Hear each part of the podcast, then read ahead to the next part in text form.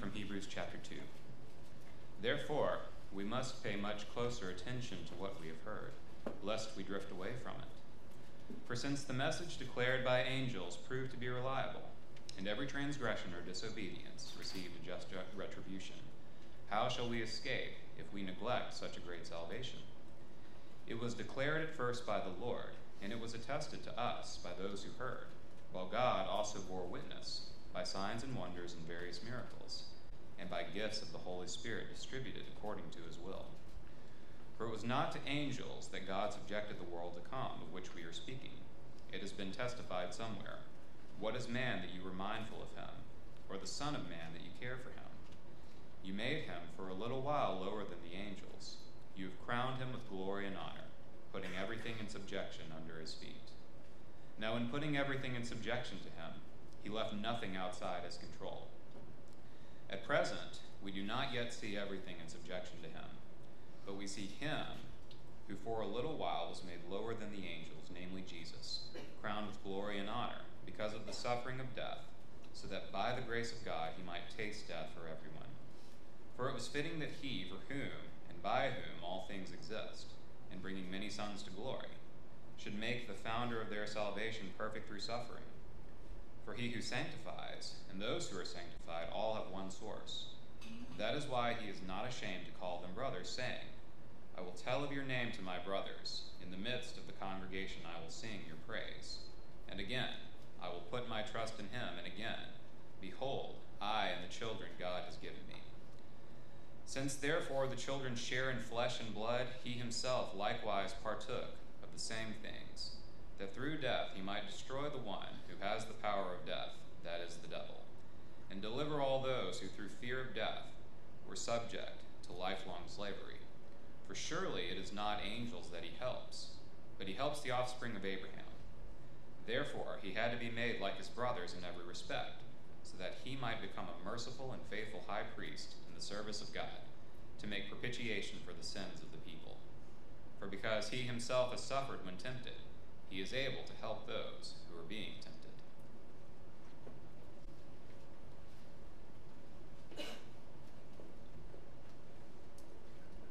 Let's pray. Father, such a powerful word that you've given us today to proclaim. And I'm fully convinced that there's not a person in this room who doesn't desperately need to hear this word. Most likely there are people who have never grasped such a great salvation and never had their eyes open to what you have done in Christ. So we pray today that you would call more sons and daughters to the proclamation of your word. We pray that you would call them into your family, Lord. Lord, others today bringing struggles into this room, bringing distractions, bringing many ways of being tempted to drift, to drift away from such a great salvation. Help us to heed these warnings. Help us to see what a wonderful thing that you have done in Christ. And help us to let it affect every part of our lives so that we do what we were created to do to glorify you. And we find great joy in that. We pray all this in the name of Jesus. Amen. Can be seated. It's a wonderful opportunity to, to share this message with you today. I do want to take a moment before I get into the text to echo what Landon has said about, especially the students. Uh, first of all, let me thank parents and families just for the opportunity of of helping to shepherd your students and to, to pour into them. I've enjoyed so much, even just in this one year, getting to know them better, to, to watch them grow, to hear about what God has ahead for them that they know, and to, to pray with them and seek direction about further defining that. So I'm thankful for that opportunity. And also, uh, we as Trace, but I want to tell you, students, not just the ones who are graduating, but any student, we are always a phone call away. We want to share any burdens you have with you, and I say that to families too. We don't attempt to be the, the, uh, the primary spiritual shepherds of your students. We want to come alongside families who are your primary shepherds of those students. So I just wanted to say that. Well, have you ever done, let me ask you this, and no hand raising because I don't want to create any Pharisees here today, but have you, just think about this question. Have you ever done a fast? Have you ever fasted? Have you ever, and why did you do that? Perhaps it was health related, or perhaps it was more spiritual related. A little more specifically, have you ever done what some people has gotten popular in these days, something like a media fast, where you um, step away from social media or even step away from television, step away from something for the purpose of focusing the time that you spend on that particular thing more on something that's, that's more spiritual and more beneficial to you, more on your walk with Christ. You ever done that? And if you have, what kind of effect did that have on you? That, that's a question I would ask. Um, here's did, did it give you withdrawals? You know, we fast from some things like Mountain Dew, and we have withdrawals. Uh, but if you, if you withdraw from social media, if you just say, I'm going to stop that for a, me, a week, does it give you almost the shakes, maybe even? Or does it give you peace?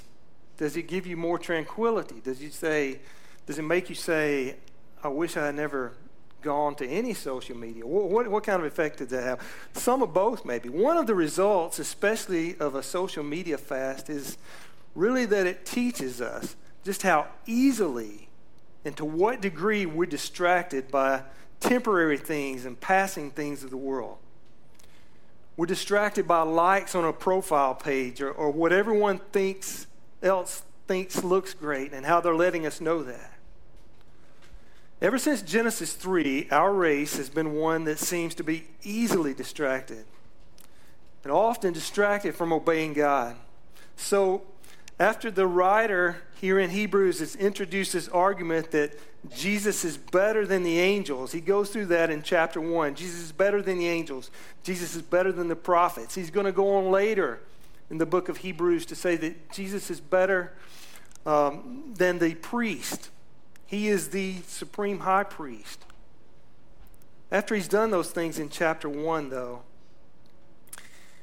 he warns us. He warns us don't drift in the light of such a great salvation, in light of how God has spoken through Jesus of a great salvation, don't drift away from Him. And there are many, many thoughts about salvation today, but th- there's one that's, that's really prevalent in our culture, and it's what the, the author Christian George calls moral therapeutic deism. And, and it goes something like this Jesus died for my sins so that I could be saved from hell and so that I could have eternal life. And therefore, because of that, this is what that means. It means that Jesus kind of he kind of operates like a, a like a moral compass, right? He kind of through his spirit he kind of lets me know when I'm going the wrong path and nudges me the other way. That sounds okay.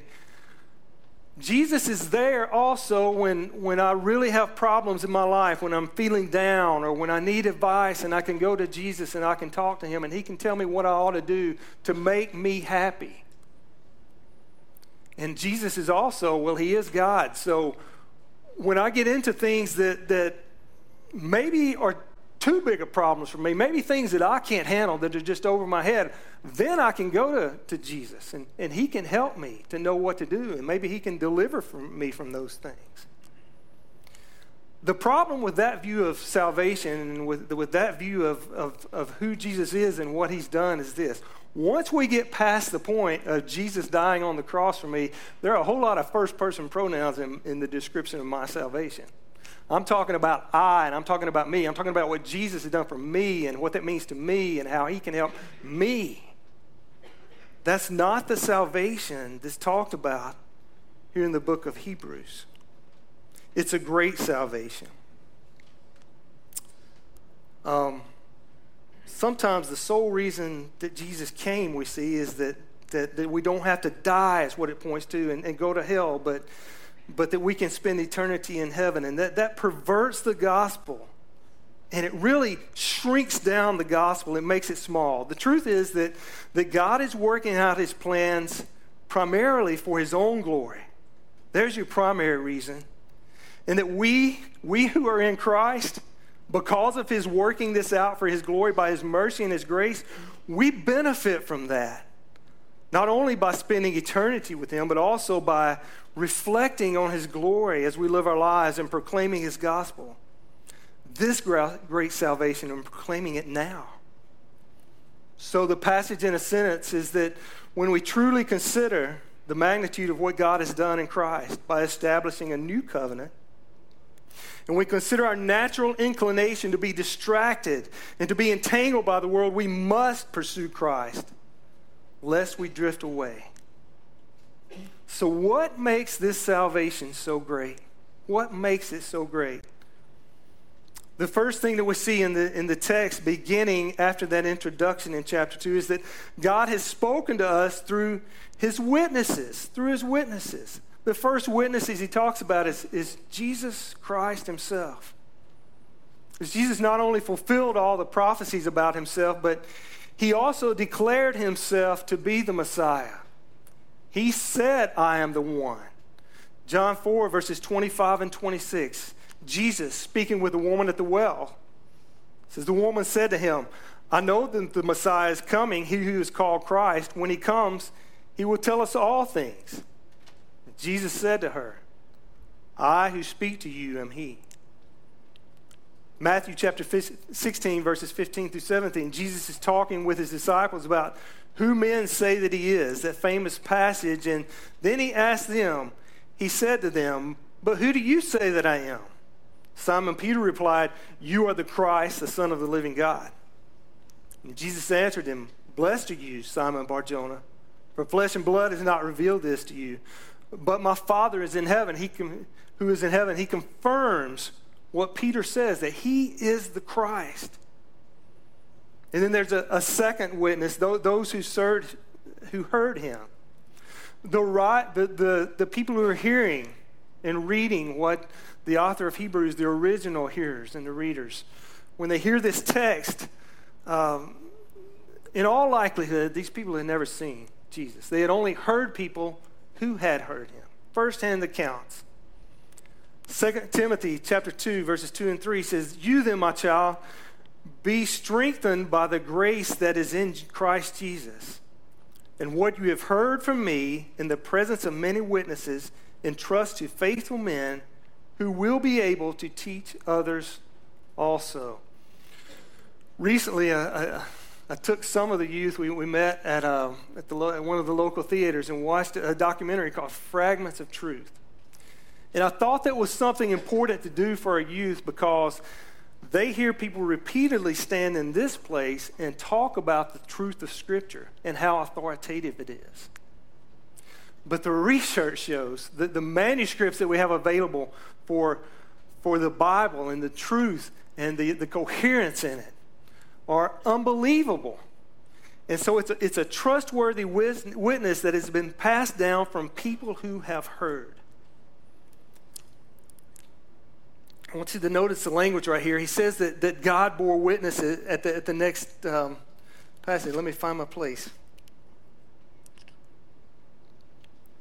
God also bore witness, at the beginning of chapter 4, God also bore witness by the signs and wonders and various miracles I'm sorry. Verse 4, I'm sorry. Chapter 2, verse 4. God also bore witness by signs and wonders and various miracles. That's an important thing. God bore witness. The language that he uses there. Truth is relative a lot in our culture today. People would say, well, what, what, what's truth for you may not be truth for me. But even in this culture, the, the witness stand today has something of a kind of a healthy fear. Somebody gets on a witness stand, there's some degree that you know they're going to be telling the truth. And the reason is that their testimony is going to be examined, it's going to be put under a microscope. For the person on the witness stand, there's the, the threat of perjury. And God, this, the passage tells us here, tells us, tells us that God put himself on the witness stand. He could be discredited. God himself walks right into the courtroom when he sends his son Jesus. And Jesus is saying, I am the Messiah. And he validates that. He validates it by signs and wonders and miracles and the spiritual gifts he's given. And no one can discredit anything that he says or he does. His testimony is sure. We can count on that. Signs and wonders and miracles. If you look at signs and wonders and miracles all through the Gospels, they never pointed to themselves. They always pointed to the Messiah, to Jesus. They always pointed to him and his identity. And likewise, the gifts, the different gifts he's given, they point us to Christ. And one way they do this, one way they do this is that they build up the body. As we are brothers and sisters in Christ, and we're growing together in Christ by using the giftedness that he's given us, then we're growing more toward Christ. It's the body, it's the church. Secondly, God has spoken us through the incarnation, the coming of Christ actually to be one of us, and his suffering and the death of Jesus. Jesus did what angels could not do. Have you ever thought about this? That there are certain things angels absolutely can't do, as majestic as they are the writer spent a lot of time in Hebrews talking about how great angels are, but in comparison to that, how much greater Christ is. And there are some things even that we can experience that angels can't. But Jesus himself, he was a worthy sacrifice. He was a worthy sacrifice. No angel could have come and lived a, a sinless, perfect life. Because no angel is from eternity past. No angel is the Son of God. They're still created beings, just as we are. He's a worthy sacrifice. Secondly, uh, two things that, that Jesus experienced that angels never will. That's it. They were separated from the Father. And Jesus experienced death. So God has spoken us through Jesus' incarnation, his suffering, and his death. Secondly, Jesus calls us brothers. This is amazing. This text points out that Jesus calls us brothers. Flip me to chapter, Matthew chapter 28. I want you to look quickly. Most of the verses I, have kind of, we're not going to turn most places. I'm just going to read them to you, but I want you to see this. Matthew chapter 28. This is after the death and the burial and the resurrection of Jesus.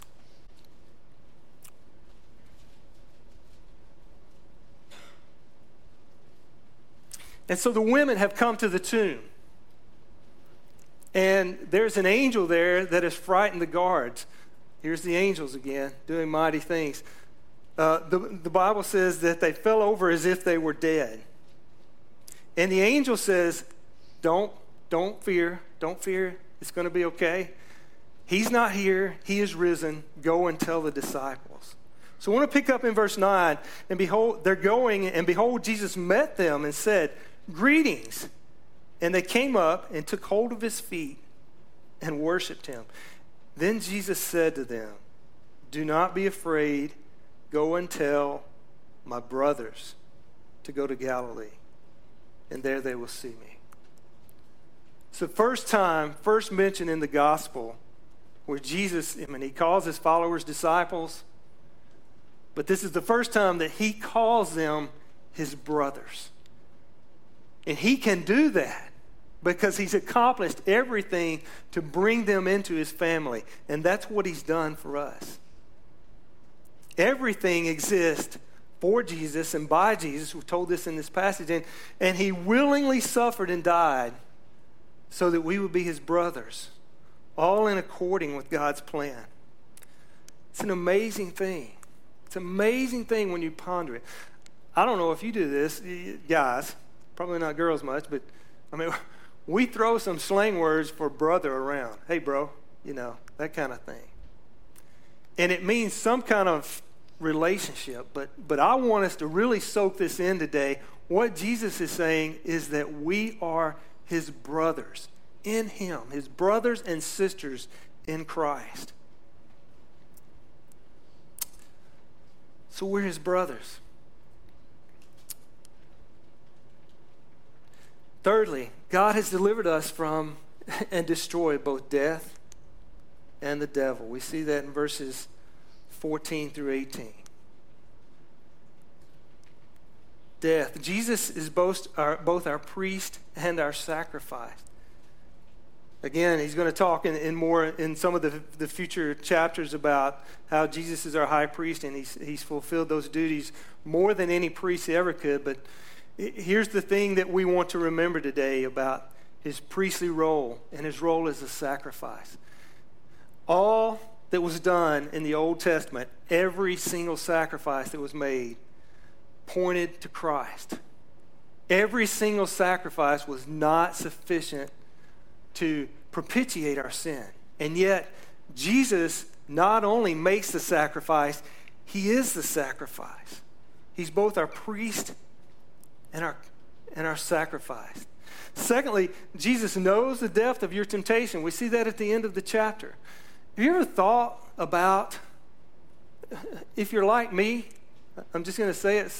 You can get in a certain situation and you can throw a pity party. You can say, there's a lot of temptation on me. Nobody understands what I'm going through. Nobody, nobody. But Jesus does. Jesus understands it. When we read the accounts of his being tempted at the inauguration of his ministry, but even more so than that, as Jesus prayed in the garden and asked the Father to take the cup from him, can you imagine the temptation to just walk away. Jesus experienced that temptation, and it's a temptation that you and I will never know the depths of. So, this is something that should be very encouraging uh, to us as we walk through life. This is a text that we should remember when times get tough.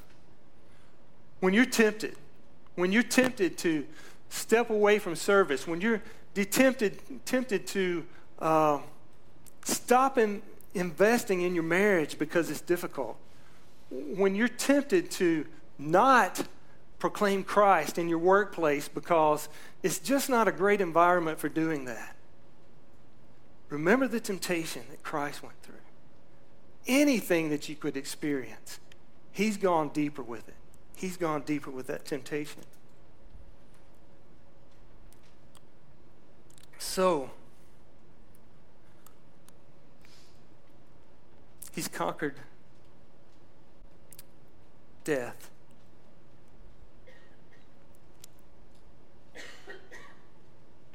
He's conquered death. The thing about sin, death, uh, about sin, we see in Romans 6.23 is that the wages of sin is death. That, that's what we've earned through death. The wages of sin is death. Thank God for the last part of the verse. The gift of God the free gift of God is eternal life in Jesus Christ our Lord. Not, it's not only does sin earn death, but uh, sin births death. James 1.15 says, Then desire comes when it has conceived. It gives birth to sin. And sin, when it's fully grown, brings forth death. One person has said, Death is what sin chooses, what sin receives, and what sin deserves. And it's our sin. We own it. And Christ owned it when he took it on the cross. The second thing about death is that Jesus conquers death. In 1 Corinthians 15 54, when the perishable puts on the imperishable and the mortal puts on immortality, then shall come to pass the saying that is written Death is swallowed up in victory. It's a strange thing. Death um, in many ways, it seems like a natural part of life. It could it, because you, you go to the cemetery, cemetery and you look at the uh, you look at the dates on the tombstones and you see a lot of people have been born and a lot of people die. Right. So it's just a fact of life. It seems natural in that way, and yet it seems so unnatural I mean, who in here would say, Yeah, I like to think about death? I like to. If you do, please come find one of the elders after the service today. But we don't like to think about death because we weren't created as, as being in part of God's image to die, and yet because of our sin, we do. and so that's what makes salvation so great when we think about it is that, that even though we will experience, if Jesus doesn't come again, a physical death, we don't have to fear death because it's not permanent. And it's not a permanent separation from God. The writer also tells us that he's defeated the devil. In Revelation 12, verses 10 and 11, John writes, and I, and I heard a loud voice in heaven saying, Now the salvation and the power and the kingdom of our God and the authority of his Christ have come. For the accuser of our brothers has been thrown down, who accuses them day and night before God. They have conquered him by the blood of the Lamb and by the word of their testimony, for they love not their lives even unto death. Now, here's the, the difficult part. This text tells us Satan has been defeated. He's going to be cast out permanently. But the difficult part of this, in both of those things related to death and the devil, it, it's an already but not yet. Our sin and death and the Satan have been defeated, but we await God's consummation of his plan. We hear the accuser pointing at our utter failure. But when we do, we who are in Christ should, should listen to Jesus. Jesus said in Matthew 10 28, Do not fear those who kill the body, but cannot kill the soul. Rather, fear him who cannot destroy, who can destroy both body, both soul and body in hell. So, the one to fear is God. God holds the keys. And in light of what is done in the work of Jesus, in light of all of this that we see today, I want us to look back at the first of this passage. Therefore, we must pay closer attention to what we have heard, lest we drift away from it. Those terms, pay closer attention, drift away, they're, they're often nautical terms. And paying closer attention is not some kind of passive action even used in a nautical sense. It's for a ship that sees the port that it's supposed to, and it's dedicated to get to that port. It's not taking his eyes off of it, it's driving for that port. And so the writer of Hebrews is telling us that's the way we're to do, that's what we're to do with this gospel, with this salvation that we've heard. We're to drive into it, we're to press into it. it, it's kind of like this. This is the thing that we're tempted to do sometimes. Sometimes we're, we're tempted to settle into what Christ has done for us and kind of hold a level line. When I came to Christ, I was about nine years old. And what I remember about that is that I had done some Bible drills. I really had. And I, I knew a lot of verses, okay? And uh, I could quote a lot of those things but they really had no meaning for me, other than maybe a little bit of moralism. And I remember the moment that I came to Christ, how God opened my eyes to all of what that had meant. No matter how many verses I knew that had the word sin in them, I, it had not dawned on me that I was apart from Christ because of my sin. And so when I came to that realization, there was emotion that was a part of that. Emotion wasn't at the core of it. A faith was at the core of it, a faith that God gave me. But I felt like, now I know. Now I get it. Now I understand the gospel. I get it. And it's as if my knowledge of salvation were complete in that moment. Well, it was complete in the sense that I knew what I needed to do. I needed to repent and give my faith, give my life to Christ, trusting Him in faith, and I did. But can you imagine referencing back to this moral therapeutic deism, that, that's kind of what it does. It takes salvation and puts it in a box, sets it over aside, and pulls it out when you need it. Can you imagine that? So the writer of Hebrews is telling us don't do that. Don't say, well, I, I'm going to go to church once a week and I'm going to open my Bible when somebody's saying, open your Bible, and, you know, I've got my salvation. Can I tell you, if you're doing that, you're attempting to live your Christian life in neutral, and there is no living the Christian life in neutral. If you're not growing toward Christ, you're drifting away from Him. That's the reality. He tells us, pay closer attention. Following Christ is not something that can be done in neutral. Don't be so naive to assume that, that you will not drift, or perhaps that you're not drifting now from Christ. Don't assume that. Let me give you an illustration. You probably don't know the name Crawford Toy. In 1859, he became a student at the Southern Baptist Theological Seminary, which is a good seminary, despite what some people may tell you. And uh, he was among the brightest, perhaps the brightest of all the students.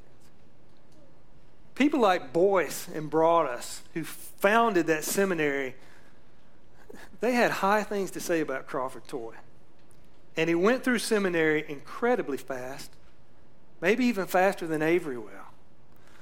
But he, he, he even got to the point where he was a, a professor of the seminary. Now, part of that becoming a professor is that you got to sign an abstract of principles. And one thing, among many things that that abstract of principles says, is that this is the Word of God. It's sufficient, it's inerrant, it's without fallibility. And Crawford Toy signed that abstract of principles. But even in that moment, even in that period of his life, he was beginning to drift. We didn't see it for several years later because a man of such high intelligence, he began to try to connect what was popular at that time, evolutionary thought, with Scripture to fit it into the Bible. Now, I don't know how much you know about Darwinian evolution, but if you're going to make that fit with the Bible, you're going to end up with something that looks like the Thomas Jefferson edition of the Bible, something that's, that's been cut out a lot. And that's what happened with Crawford Toy. The most brilliant of uh, not the most, one of the most brilliant biblical scholars of his time. And he drifted. What that should tell us today is that none of us, none of us are beyond drifting.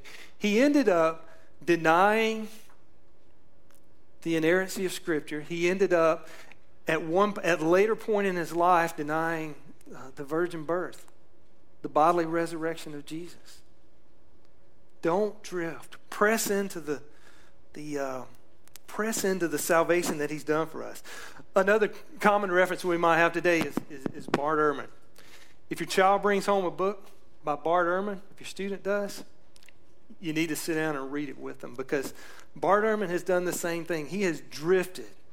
He denies the infallibility of Scripture. And this is a brilliant person.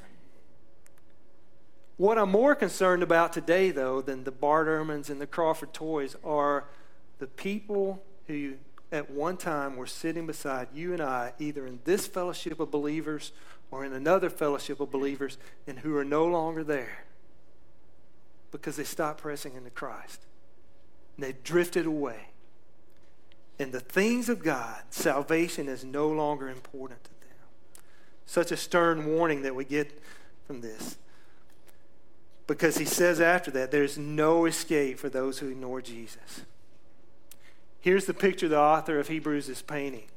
In the Old Testament, angels, prophets spoke to us. They gave us God's word. They gave us what he said. Those who disobeyed God's word in the Old Testament before Christ were judged for that. They received their just punishment for that. If that is true, then on this side of the covenant, after all of the prophecies of the Old Testament has been fulfilled, after Jesus has come and lived a sinless life, died on the cross for our sins, risen from the grave, if they were so responsible for drifting, how much more will we be responsible for what we've heard? Don't neglect your salvation. You know the teachers that you had in school who, who kind of adamantly laid down some laws at the beginning of the semester, and then maybe you kind of ask around the people who had had them before, and then you realized, you know, the bark is worse than the bite, that kind of thing. There's going to be some slide here. Don't ever make the mistake that thinking because God is a loving God, because that He is not a just God. Don't only read part of the Bible. Don't make the mistake when it comes to Jesus. In light of all that He's done, to ignore Christ is unbelievably tragic. I want to ask you today are, are there specific areas in your life where you're drifting from God? There are things in the Christian life that we call disciplines. That sounds like such a dry word, but that's one word that you could use Bible reading and meditation. Intentionally setting aside time and praying, singing praises to God. Other disciplines. These aren't check off boxes for being a good Christian. You remember I remember when we were growing up, we used to have the envelope that had the, the little check marks on it where you check the boxes, right? I can check those boxes. I'm a good Christian. That's not how it works. These disciplines are designed, are made for us, are commanded in Scripture so that we will pay closer attention to such a great salvation that God has given us.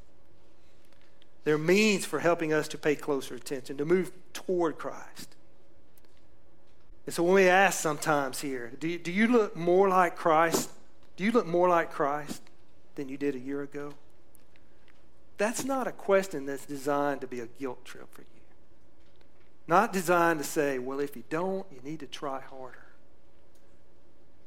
The thing is, the reason you're not more like Christ if you're not, you're not growing in Christ if you're not, is because you're drifting, you're fading. You're not paying closer attention, moving toward Christ.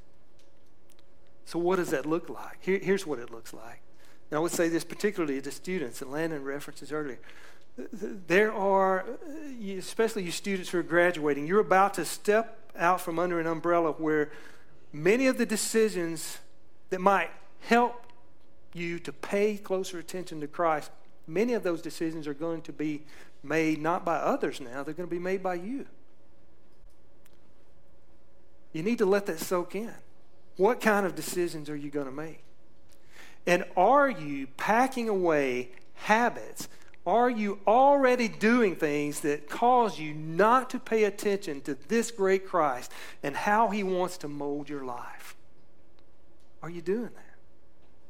I would, I would tell you today, I would, I, would, I would urge you to repent during this time of response and, and unpack and re engage with God in ways that you've disengaged with Him. This is a guard against drifting. It's not, it's not a question designed to bring guilt. What can you do to, to pay closer attention to Christ and to move toward Him? Or maybe today you have heard this and you have said, I, I, I'm not sure if I know Christ. I'm not sure if I know this Jesus. Repent, turn to Christ, move toward Him. He, he's done everything that needed to be accomplished for you to have a relationship with Him. So repent and turn to Him. Let's pray.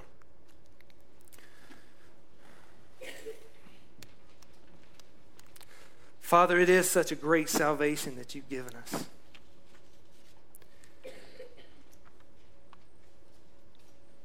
And I've never come to this text.